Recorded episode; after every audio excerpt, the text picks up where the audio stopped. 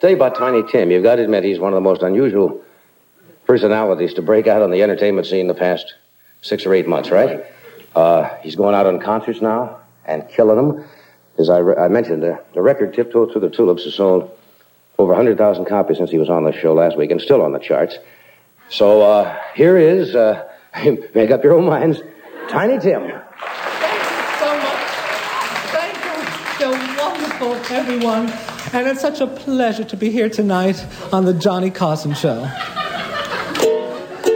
Oh.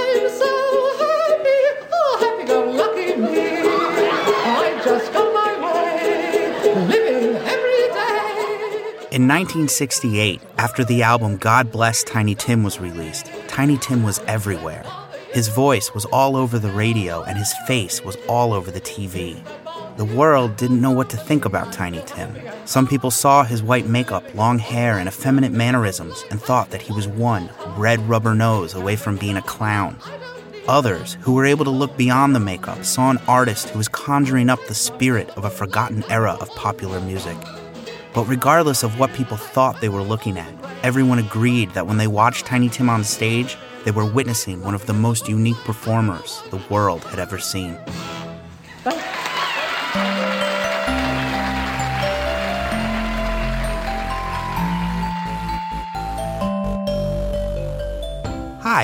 I'm Matthew Billy, and this is Between the Liner Notes, a podcast about music, why it is the way it is, and how it got to be that way. I'm very excited to announce that Between the Liner Notes is now a member of the Goat Rodeo Podcast Network. First of all, I should tell you that the term goat rodeo does not refer to an actual rodeo. It's an expression that refers to a chaotic situation. Although the name is somewhat humorous, it does describe the world of podcasting right now. To me, Goat Rodeo is like an independent record label for podcasts. It has no ties to traditional media outlets, and it has no allegiances to large corporations. That means that when Goat Rodeo finds a new podcast it loves or discovers people it thinks are talented, even if they aren't unproven, Goat Rodeo can take a chance on them. There are no quarterly profit concerns or bureaucratic gatekeepers standing in the way of Goat Rodeo taking a risk on something new and following its gut. That's the kind of network where Between the Liner Notes belongs. You can find out more about them at goatrodeo.dc.com. Also, before we get back to Tiny Tim, I should warn you that this episode does contain some mild sexual content, so if there are children in the room, you may want to listen with headphones. Tiny Tim's birth name was Herbert Khaury. Khaury is not spelled the way you're used to, it's actually spelled K H A U R Y. His father was named Boutros Khaury, and his mother was named Toiba Staff. People normally referred to Toiba by her nickname, Tilly. Boutros and Tilly were both American immigrants. Tiny's mother, Tilly, was of Jewish, Polish descent from Belarus originally. That's Justin Martell, author of the new biography, Eternal Troubadour The Improbable Life of Tiny Tim. Tiny's father, Boutros, was from Beirut, Lebanon. He was a Maronite Catholic. And I believe his brothers who stayed in Lebanon were all Maronite priests. As you can imagine, back in the 1920s and 30s, a Polish Jewish woman dating a Middle Eastern Catholic was frowned upon. If that didn't raise enough eyebrows in the neighborhood, imagine what people thought when they heard how Boutros and Tilly met. They met at a political lecture in the 20s here in the US. I later found out that this was a, I guess, a communist lecture, socialist lecture, and they, um, they sort of connected on that level and over their political views. After dating a while, Tilly and Boutros moved into an apartment together located in a New York City neighborhood called Washington Heights. Washington Heights was a predominantly working class Jewish neighborhood located on the northern tip of Manhattan. Tilly and Boutros moved in together, but they didn't get married. The term free love, which I discovered in researching this book, actually originates from communist literature from the 20s in the Soviet Union as they were seeking to abolish marriage. And they subscribed to that. And as I was told by Tilly's niece, Rosalind Rabin, they were actually not married until just before Boutros died in the 70s. So they had a child uh, out of marriage, I suppose. Baby shoes, baby shoes. So Tiny Tim, or Herbert Khaury rather, was born on April 12, 1932, out of wedlock and smack in the middle of the Great Depression. When Tiny was young, he witnessed his parents' proto hippie lifestyle firsthand, quite literally, in fact. When he described his childhood home, he would always emphasize that his parents' bedroom didn't have a door. But as Tiny grew older, the ideals of socialism caved to the pressures of reality and the Great Depression. Free love morphed into frequent conflict. Tiny's diaries are filled with these arguments and fights that he had with his parents. And, you know, his mother, Tilly, was very frustrated in a lot of ways by Boutros and the fact that he was really not able to hold down a job. Her sisters and family sort of compounded those negative emotions by you know constantly reminding her of Boutros's failure as a provider. And I think that she was similarly annoyed when her son started to show Boutros's more passive qualities rather than her own domineering qualities, you know, and she started to see that in her own son. And so I think she would sort of go on tirades berating the two of them and yeah, it ultimately led to some violent arguments. Before she part with her baby's shoes. People who were close to Tiny believed that much of his behavior was a rebellion against his mother. For example, she wanted him to grow up, get a job, and be a man. Tiny instead grew his hair long, wore makeup, and couldn't keep a job. Tiny also rebelled against his Jewish mother by embracing his father's Catholic faith. His love of Jesus and his desire to avoid sin was something Tiny talked about a lot, often publicly. Later in his life, he actually discussed it on Johnny Carson's TV show quite a bit. Embracing the Catholic faith also gave Tiny a method of coping with the anger he felt towards his parents by praying to God and talking to Jesus in his diaries. Prayer also helped Tiny deal with his troubled social life with the other boys in the neighborhood. They teased him and I think sprayed things in his hair and it got to the point where I think he started to avoid many of them. You know, he would try and walk on the other side of the street, and this and that. And even way later in his life, you know, up until the point that he died, he uh, like the a group of young boys would make him very nervous. To escape from the conflict in both his social and family life, Tiny Tim spent more and more time alone in his bedroom with the door closed. Unlike his parents' bedroom, his did have a door. While Tiny was alone, he would live inside his mind and dream up fantastic and crazy things. For example, he invented dramatic radio shows and performed episode after episode in the radio studio in his mind. He also created his own mythology about romance, beauty, and a woman reminiscent of a Greek goddess. Tiny called this the eternal princess fantasy. When they're old enough to know better, it's better to leave them alone. So the Eternal Princess fantasy was a fantasy that he said he developed, I think by the time he was like very young, 5 or 6 maybe, and basically just a girl who was the essence of beauty that was young, that never grew old and that he would find her in a sort of Garden of Eden type scenario. And as a kid, he went out uh, searching in the woods for her in New Jersey with a friend, and I think got lost, and Boutros had to go find them. Tiny Tim developed a unique attitude towards romance. He treated women like they were mythical goddesses to be worshipped from afar. He began to behave with an almost medieval code of chivalry, and he was always careful never to touch the women he worshiped, at least in the beginning, because it might spoil the romantic fantasies he created in his mind.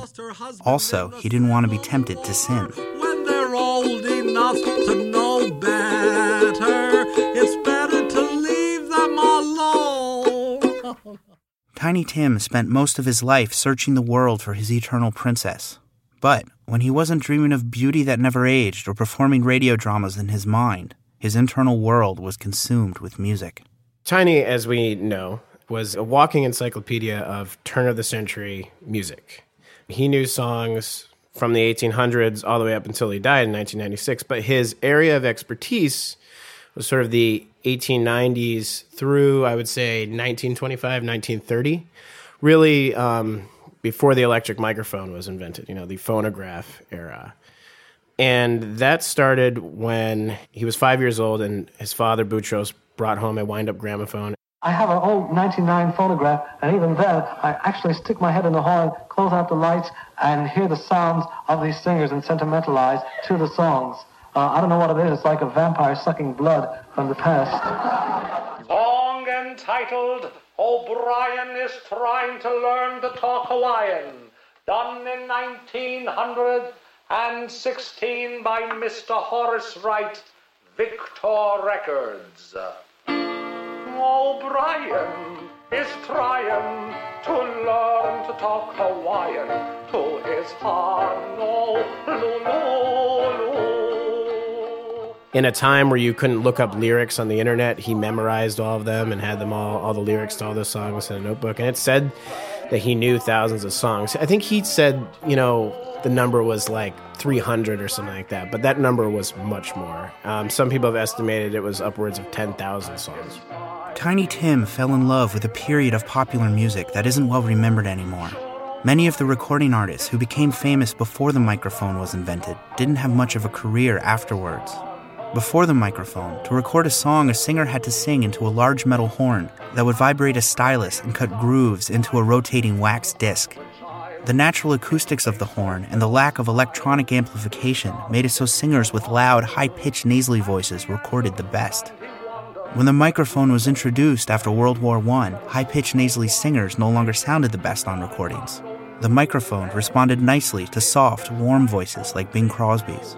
Pretty soon, high pitched singers were no longer in vogue, but for Tiny Tim, that style of singing never went out of fashion.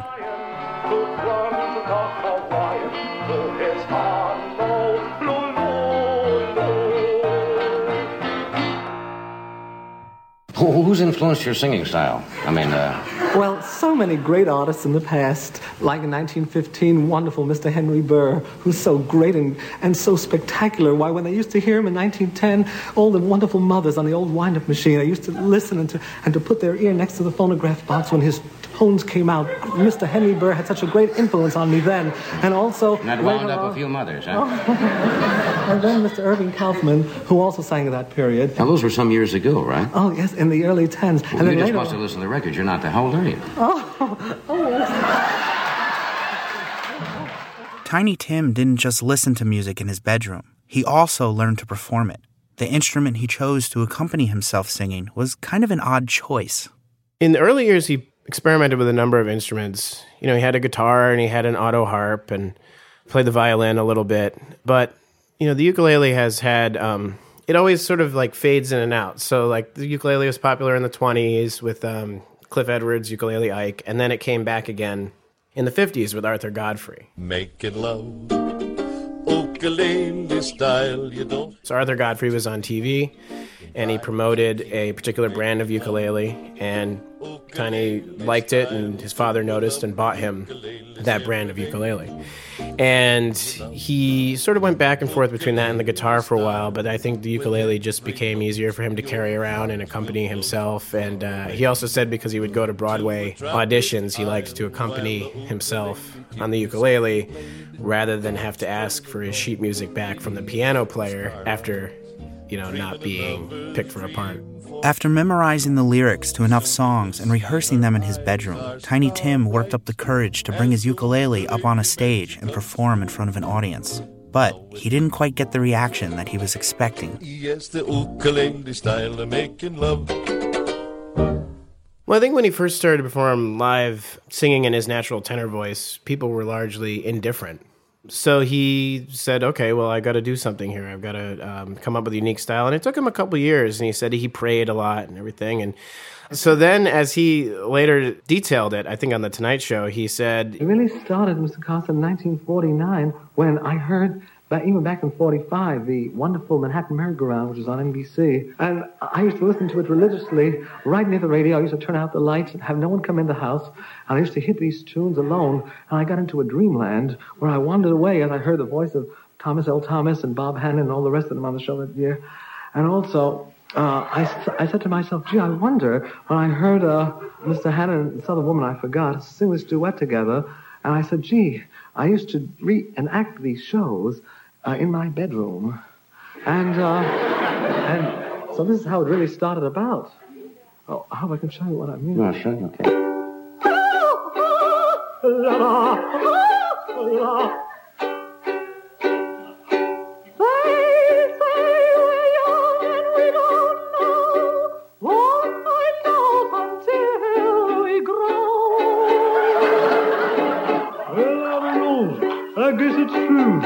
You got me, baby, I got you. Babe, I got you, babe. I got you, babe. He then began to experiment with singing songs in the high voice. And he said that when he sang it for his parents and his parents hated it, he knew it was something he had to try in public. To accompany his new high pitched falsetto voice, Tiny Tim also began to develop a look and persona. So he thought that he had to develop a style that was uh, that would complement the voice, and that style was uh, to grow out his hair long, which he grew out to be about shoulder length, which was a shocking thing for 1954. I mean, you're talking about, you know, you have the McCarthy hearings going on, and Tiny Tim's walking around the street in New York City with hair down to his shoulders, and then he started also wearing white makeup. Uh, because he said he wanted to do the opposite of what Al Jolson had done for blackface. He wanted to have whiteface. 10 years before hippies began wearing long hair, and 20 years before rock stars like David Bowie began wearing makeup, Tiny Tim was doing both. He also began using very effeminate mannerisms and calling everyone Miss and Mister. Tiny's high pitched singing voice became his normal speaking voice. And, to top it all off, Tiny also maintained very robust hygiene habits, often showering five times per day. You're a shower nut? Somebody said you? Well, it's just I love to keep my body clean. Of course, it's not the fact that the body alone has to be clean. The soul has to be clean first. And if the soul is clean, then the body can be always clean. But I love to keep my body clean afterwards so that I can be, uh, you know, pleasant in public. Uh, for instance, uh, uh, uh, wherever I am, I love to keep the skin clean and nice Yes. for these lovely, uh, wonderful girls. Packing your things, gonna take wings. Don't seem to like the way I'm doing things. Going out west. Just like when Tiny Tim showed his parents his falsetto voice, they also didn't care much for his new look. They were already so frustrated and aggravated with him. He had been kicked out of high school, didn't have a high school diploma. Then, you know, tried to go out into the workforce, find jobs, couldn't hold down a job because he wanted to sing. So they were already upset about that. So I think it just really upset them even more. His father had a great quote where first Tiny showed him the high voice, and his father said, You sound like a sissy. And then sometime thereafter, Tiny came out of the bathroom with his hair a little long and after applying his white makeup. And Boutros said, Now he is a sissy. Despite his parents' disapproval, when Tiny Tim performed with his new voice and his new look, people finally began to notice. Some people were naturally weirded out, but people were certainly not indifferent. People stopped and they looked. And he remembered a quote from Rudy Vallee's autobiography where he said, If you walk into a bar and people will stop and look at you, well, then you've got something. And that's why he stuck with that. Even the women that Tiny met, who never before gave him a second thought, began to notice him. He even said a lot of them cursed me in the street. One of them called me a witch, but at least they noticed me. It was all about recognition. Recognition to him, I think, was more important, whether, it was positive or it was negative. You know, as long as someone was paying attention, I think that that made him feel that he was someone who mattered. If the world don't treat you right, come home, but don't come around near me. Tiny Tim performed all over New York City, but the places where his unusual style fit in the best were the venues located in the neighborhood of Greenwich Village, the same neighborhood where Bob Dylan, Joan Baez, and Peter Paul and Mary got their start. So as we start to go into the 1960s, Tiny finds himself performing more and more in coffee shops and cafes and clubs in and around Greenwich Village, which is, you know, Greenwich Village at that time is a place where nonconformists are hanging out and um, people who would have been considered uh, abnormal outside of Greenwich Village were accepted as normal, you know, within that community and in that scene. So Tiny finds acceptance there, and he's invited to perform at venues there. One of those venues where he performed, I believe as early as 1963, was a venue called the Page Three. It was basically a lesbian nightclub. I mean, it was mainly frequented by um, by lesbians, and I think most of the performers and wait staff were either gay and lesbian. And um, he was very much accepted by that group. And I think he was happy just to be surrounded by, as he said, so many beautiful girls that liked each other. And because he was religious and wasn't looking to connect with these women on a sexual level, it was sort of a great place for him. So he could be around them, admire their beauty, be invited to hang out with them and go to their parties, but there was never really any uh, sense of danger in terms of his mortal soul. Tiny Tim was still searching for his eternal princess, and at the page three, he was surrounded by so many beautiful women who were potentially it, even if they would never return his affectionate sentiments. Tiny was overwhelmed by the sheer number of beautiful women and needed to find a way to express it. In 1963, Tiny um, started a tradition of awarding a trophy to the most beautiful girl that he, you know, of the year, the most beautiful girl that he saw that year. The first girl to receive the, a trophy was Miss Snooky, who worked at the page three. As I understand it, she um, had a missing tooth uh, in the front and would put a cigarette in the gap. But according to Tiny, she was still beautiful. And uh, yes, yeah, she received the first trophy. That was in 1963. He wrote the spaceship song for her. If I could drive a spaceship, dear, I'd take you to the stars, and you would be alone with me as we fly next to Venus and Mars.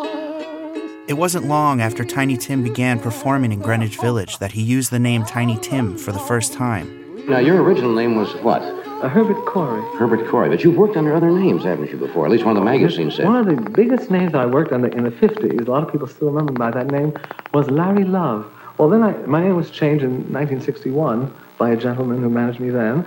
Wonderful man. And then uh, it was Darry Dover at one time. Darry Dover? In the early 60s. And then it finally came to Tiny Tim. Performing in Greenwich Village gave Tiny the opportunity to meet a lot of people, many who presented him with interesting career opportunities. For example, the comedian Lenny Bruce asked Tiny to be his opening act. Wavy Gravy, a well known activist and founder of the Hog Farm, invited Tiny to be part of his three act show. Bob Dylan asked Tiny to be in a movie he was filming. Peter Yarrow of Peter Paul and Mary also asked Tiny to be in a movie. Tiny said yes to every opportunity, but most of these ended up being dead ends. Bob Dylan's movie was never released. Peter Yarrow's movie was a complete flop. Lenny Bruce was arrested, and Wavy Gravy moved to California to hang out with the Merry Pranksters. Tiny Tim felt like his career was going nowhere. Then one night, while performing at a club in New York City called The Scene, Tiny met a record executive named Mo Ostin.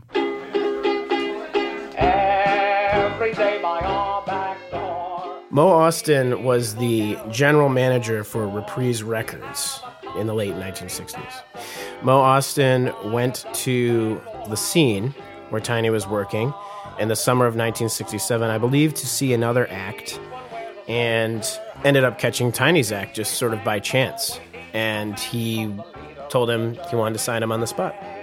By November of 1967, Tiny is in Los Angeles paired up with Richard Perry and working on God Bless Tiny Tim. Richard Perry would go on to produce hit records with artists such as Carly Simon, Harry Nilsson, and the Pointer Sisters. But before he worked with any of those acts, Mo Ostin asked him to produce Tiny Tim's first album for Reprise Records. Perry was happy to take on the project because he was already friendly with Tiny Tim. The two had actually met a few years before in New York City. So Richard Perry and Tiny Tim knew each other here in New York I believe they met in 1966. Tiny would go, he would make the rounds at um, music publishers, etc. And Richard Perry had an office in the Brill building. And Tiny would just walk in and say something to the effect of, Hi, I'm going to be the biggest star in the world. Is anybody interested? And usually people would say no, but Richard Perry said, Yeah, sing me a song. And as Richard Perry later said in interviews, as soon as Tiny was singing, he lunged for the tape recorder started taping him in his office and started um, having Tiny do all the different voices he could do. And he just he recognized Tiny's potential very early on. Unlike other producers Tiny had worked with in the past, Richard Perry didn't treat him as a joke or a novelty act. Richard Perry's approach to producing Tiny Tim was not to play up to the gimmick. You take Tiny Tim and you treat him as a serious artist. The instrumentation and the backing and the arrangement is serious. And that's why God Bless Tiny Tim and Tiny's records on reprise are so effective. because when they went to do God Bless Tiny Tim, Richard Perry teamed up with arranger Artie Butler, who arranged Wonderful World for Louis Armstrong. And they decided that they were going to arrange the album as if they were making the album for Frank Sinatra. And it's the juxtaposition of those arrangements with Tiny's delivery is what makes it so great. God Bless Tiny Tim was released in 1968. The first single was a song that was written in 1929 titled Tiptoe Through the Tulips. The world's initial reaction to Tiptoe was mixed. Many people didn't know what to think. Most radio DJs wouldn't play the song. Some DJs played it as a joke. But amazingly, the music critics and other musicians really seemed to like the album. When God Bless Tiny Tim came out, it was treated seriously by anybody who was really paying attention, by critics writing for Time and Life and the New York Times. Not only were the critics impressed, but so were Tiny's peers. You know, uh, Mickey Dolenz of the Monkees said that Tiny was the most important artist that had emerged on the music scene in a decade. The Beatles praised him. I understand you met one of the Beatles. Oh, no, they sent me a, a telegram, Mr. Harrison did, from uh, uh, England, and they said, uh, You're a gas. You're a gas. That was it. Uh, and Mr. Uh, Lennon called up and he said, gee, he'd love to have me at uh, Albert Hall out there You're going to England? in September. You'll kill him. You'll kill him over there. I'll bet you you'll be uh, you'll be a bigger hit in England uh, and get more newspaper space than you, you've gotten here so far. Well, it's all nice, but you know, life is a wonderful thing as long as you play it right. It doesn't matter whether you're a clerk or whether you're singing. Yes, it does. If you're hard Just as the record was starting to break, they obviously wanted to get him some mainstream exposure. And very early on in the spring of 1968, they landed Tiny some guest spots on Laugh-In and also on The Tonight Show starring Johnny Carson, which provided tremendous publicity for Tiny and the record and the single Tiptoe Through the Tulips. Would you welcome, please, Tiny Tim?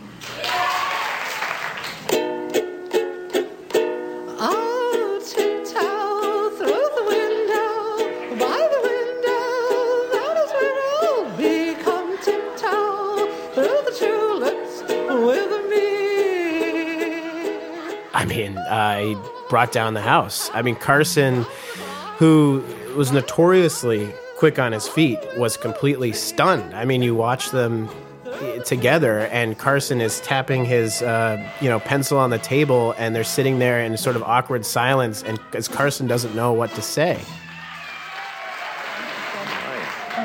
How are you? Wonderful, thank you, sir. That, uh.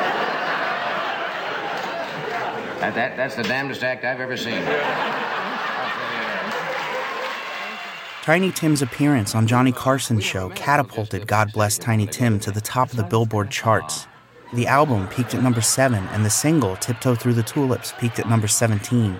After over a decade of performing in small New York City venues and living with his parents, Tiny Tim was finally the celebrity he had always dreamed of becoming. Now the beat that struck this town, it has turned me upside down. When the band begins to play, I stop dancing right away. Tiny's life obviously changed uh, completely when he became famous. I mean, he was living in obscurity in New York, working for very little money as a scene by the late 60s before he became famous, living with his parents, unmarried, you know, not recognized outside of New York City, and suddenly he becomes the most famous man on the planet. I, I really think that for a period of time, he was probably the one of the most recognizable people next to like the Beatles and Elvis, you know, in the world for a hot moment there, 1968, 69. Suddenly, he has tremendous success. Um, within six months of Bless Tiny Tim coming out, he's playing the Circus Maximus Room at Caesar's Palace in Las Vegas. Two months after that, he's headlining at the Royal Albert Hall at the behest of the Beatles and the royal family.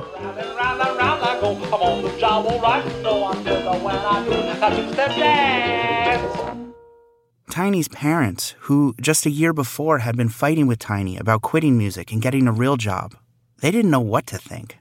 It was a great moment, of course, and a sort of great moment of vindication for him because, you know, while he had grown up and all of his cousins were more successful and had better jobs, suddenly he surpassed everyone in terms of wealth, in terms of recognition, and in terms of everything.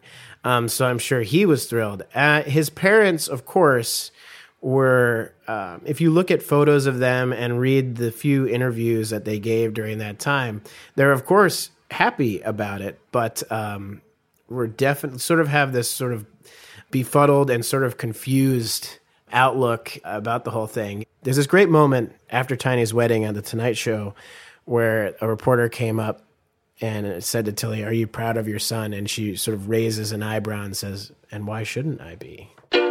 Linda Lou, yeah, Linda Lou, ah, listen here, uh-huh. Along with enjoying the satisfaction that he had proven his mother and father wrong, Tiny was also enjoying show business's excesses. He began to spend large sums of money on a whim, like when he would order room service and have the hotel bring 30 banana splits to his room. Sometimes the banana splits were for himself, and sometimes he shared them with one of the many women who now adored him. As Justin Martell found out while doing research for Tiny's biography, Tiny wrote about these women a lot in his diary. He detailed in graphic detail everything he was doing with all those girls that were hanging around. In fact, in the back of the 1968 diary, there's a list, there's a page dedicated to each girl he fooled around with and exactly what he did with them. Have you ever been to Las Vegas before? No, sir. Never? You gamble? Oh, no, Mr. Carson. But, uh. You drink? Oh, no. Oh. How about girls? Almost like the classic image of a devil on one shoulder whispering in your ear and an angel on the other, the call to serve Jesus Christ and the call to serve Tiny's libido were in constant conflict, and both were becoming louder. One of his favorite things to do was to lather these young girls in honey and lick it off. then he would, of course, be very guilt ridden after and would, you know, sometimes follow up these encounters with telegrams telling the girls he could never see them again. I think one girl who wanted to marry him, he lied and told her he had a debilitating disease and would be dead in a year or something, which is in the book. And honestly, uh, he later said, and it is detailed in his diary at the time, that really he sought to marry Miss Vicky, his first wife, to escape the dangers of sin because he saw what he was doing and sort of going out of control. Decided he was going to marry one of these young girls, so uh, you know he wouldn't be, I think, having sex before marriage. I've met a lot of girls in every city. I've met a lot of girls I thought were fine. Tiny Tim met Miss Vicky on June 3rd, 1969, in a Wanamaker's department store in Philadelphia, Pennsylvania. Uh, Tiny was signing copies of his book of um, idioms and poems called Beautiful Thoughts. And Miss Vicky just happened to be shopping with her mother that day, and they said, "Oh, let's get you know cause some copies signed." And when Tiny saw her, he was completely enamored by her, and he, though he was supposed to give his trophy to the most beautiful girl at the end of the year, he decided to give one to Vicky in June. After Tiny Tim had given Miss Vicky a trophy five months early, the two began seeing each other. Tiny spent as much time with her in New Jersey as he could afford, and when his career kept him away, they spent hours talking to each other on the phone and wrote countless letters back and forth. Finally, Tiny Tim asked for Miss Vicky's hand in marriage, and she accepted. The newly engaged couple announced their plans on The Tonight Show with Johnny Carson. If the marriage wasn't surprising enough, Tiny also announced that he and his bride would not touch each other for three days after the wedding and sleep in separate bedrooms. You were mentioning you were going to have separate bedrooms, and Dr. Brothers thought it is best to be close, and you brought up something uh, that I'm not familiar with. Now, as far as being separated is concerned, um, those three things will be done on the first three nights of the honeymoon. So there will be no contact at all for those first three nights. And the reason for that is to put the Lord first in everything. As far as blessed events are concerned, I don't believe in birth control, and I do believe that as long as the good Lord wants me, there will be blessed events. Number three, uh, as far as having these separate bedrooms after the three nights, um, yes, I don't believe that sex is the most important part of marriage. In fact, I really think, I really think, I really think. I really think that sex is the least important part of marriage. Uh, I, I believe. Why are you spelling it, Tiny? So they were originally actually supposed to get married on Christmas Day in Haddonfield, New Jersey, at Vicky's parents' house.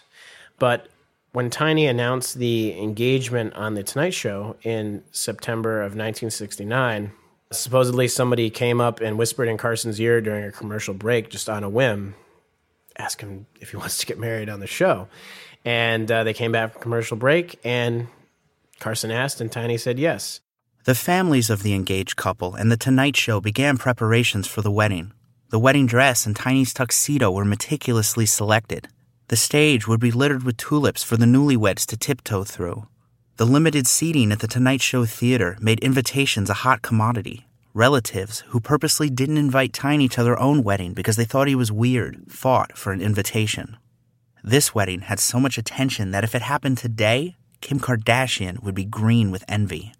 When Tiny Tim's wedding aired in 1969, December 17th, 1969, it was then the highest rated episode of The Tonight Show. Carson wouldn't beat his own ratings until his last appearance on the show as host.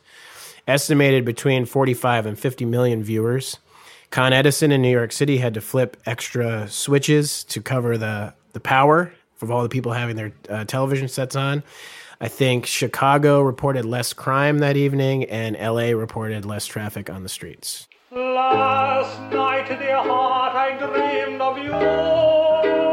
I dreamed you were my own. Tiny Tim was never able to capitalize on the attention his wedding received. When he recorded his second album for Reprise Records, Tiny fought with the label over the artistic direction of the album. The result was a record that didn't come close to matching the success of God Bless Tiny Tim. In fact, none of his albums ever would. Tiny also found himself in conflict with his management team. The arguments led Tiny to replace his managers again and again and again. This management churn led to an unfocused career strategy, causing Tiny to miss out on a lot of opportunities that could have revitalized his career. But the biggest factor in Tiny Tim's waning fame was that his fans were beginning to lose interest. So the biggest thing I think was oversaturation. Tiny came on to the scene, you know, with tremendous fanfare and it made a huge splash and he was everywhere. And his management I think not knowing really what to do and that they were worried that it was going to be a novelty and a flash in the pan went for the big money right up right up front. So they put Tiny in Vegas right away. They put Tiny at the Royal Albert Hall right away. And within two years, he's getting married on The Tonight Show. And it's kind of one of those classic stories of, like, well, where is there to go, you know, but down? I mean, he literally, he did everything. He toured the world. He was on every TV show. He had hit records. There was merchandising. And uh, they couldn't come up with sort of another area for him to go after they had exhausted all the traditional outlets of what you can do with an artist. Tiny never regained the spotlight he had at the end of the 60s, but he tried everything he could think of to get back in the public eye. He even released a disco version of Tiptoe Through the Tulips. As his career went downhill, so did his marriage. Tiny Tim and Miss Vicky divorced in 1977. But even as his career and marriage fell apart, Tiny approached his music with the same tenacity that he did before he was famous. When things started to go downhill in the early 70s, he sort of very charismatically declared that he would, no matter what, no matter how broke he was, he would continue to sing, whether it's 10 or 10,000, whether they want me or not, Tiny Tim will be here. And it's with that attitude that he continued to persevere for the next 25 years. By 1996, Tiny was very sick. He had lived for about 10 years with diabetes that he had not taken care of due to his general uh, mistrust of doctors. So the complications from the diabetes led to congestive heart failure. And in September 1996, he had a heart attack at the Ukulele Expo in Massachusetts, fell off the stage. Doctors advised him that he should cease performing and retire.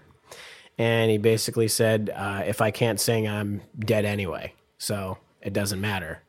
And he continued to plug on. On November 30th, 1996, Tiny played a charity event for the Women's Club of Minneapolis in Minneapolis, Minnesota, where he was living with his then third wife, Miss Sue. Gets up on stage to do uh, a couple songs. He closed with Tiptoe and he cut it short and sort of was wobbling. And his wife came and grabbed his arm and said, Are you okay? And he said, No, I'm not. And from there, passed out, went unconscious, and uh, he died.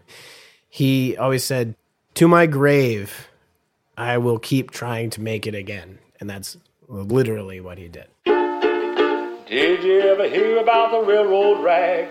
Toot, toot, toot, it's a joyful jag. See the train going round the curve. Mmm, I feel that engine swerve. This episode was produced by me, Matthew Billy. Jason Silverman helped edit the show and created the Between the Liner Notes graphics and website. Laura Vandiver assisted with production. My thanks to Justin Martell for being my guest. This episode only covered about 10% of the information in Justin's new biography, Eternal Troubadour The Improbable Life of Tiny Tim. So, if you want to know more about Tiny Tim, you can find Eternal Troubadour in most bookstores and online retail outlets. Justin Martell also supplied most of the music used in this episode. These songs can be found on the forthcoming Tiny Tim album titled Tiny Tim's America Rare Moments Volume 2. Justin's record label will be releasing Tiny Tim's America in May of 2016. The spaceship song, Baby Shoes, and When They're Old Enough to Know Better, It's Better to Leave Them Alone were used with permission from Richard Barone's record label, RBM Music. Those tracks can be found on the album I've Never Seen a Straight Banana, Rare Moments, Volume 1. If you haven't done so already, please subscribe to the show on iTunes, Stitcher, or whatever application you use to listen to podcasts. You can find us at our website, betweentheliner.notes.com. And once again, Between the Liner Notes is now a member of the Goat Rodeo Podcast Network. If you would like to listen to more great podcasts on the Goat Rodeo Network, you can visit goatrodeodc.com. There are lots of exciting shows planned for this network, and I will be talking more about them in the future. As always, thanks for listening. We'll talk more on the next Between the Liner Notes.